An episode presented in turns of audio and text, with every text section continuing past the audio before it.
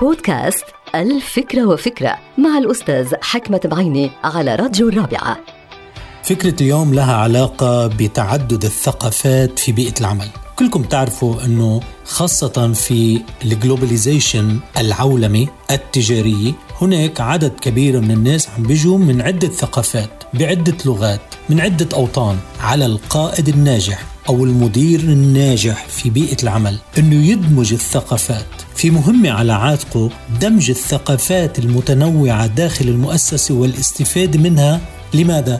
لتعزيز سياسة اللا تمييز بين العاملين والموظفين. طبعا الهدف من جمع تلك الثقافات هو الاستفادة منها لأنه غنية جدا. الاستفادة من دمج وجمع الثقافات المتنوعة لمصلحة المؤسسة ولكن ليس لإلغاء تلك الثقافات. مهم جدا على أي قائد ناجح أو أي مدير ناجح أنه ما يلغي الثقافات المتنوعة داخل بيئة العمل. عليه أن يدمج تلك الثقافات في بوتقة جديدة لمصلحة الشركة والعاملين في هذه الشركة. انتهت الفكرة. هذه الحلقة مقتبسة من كتاب الفكرة وفكرة.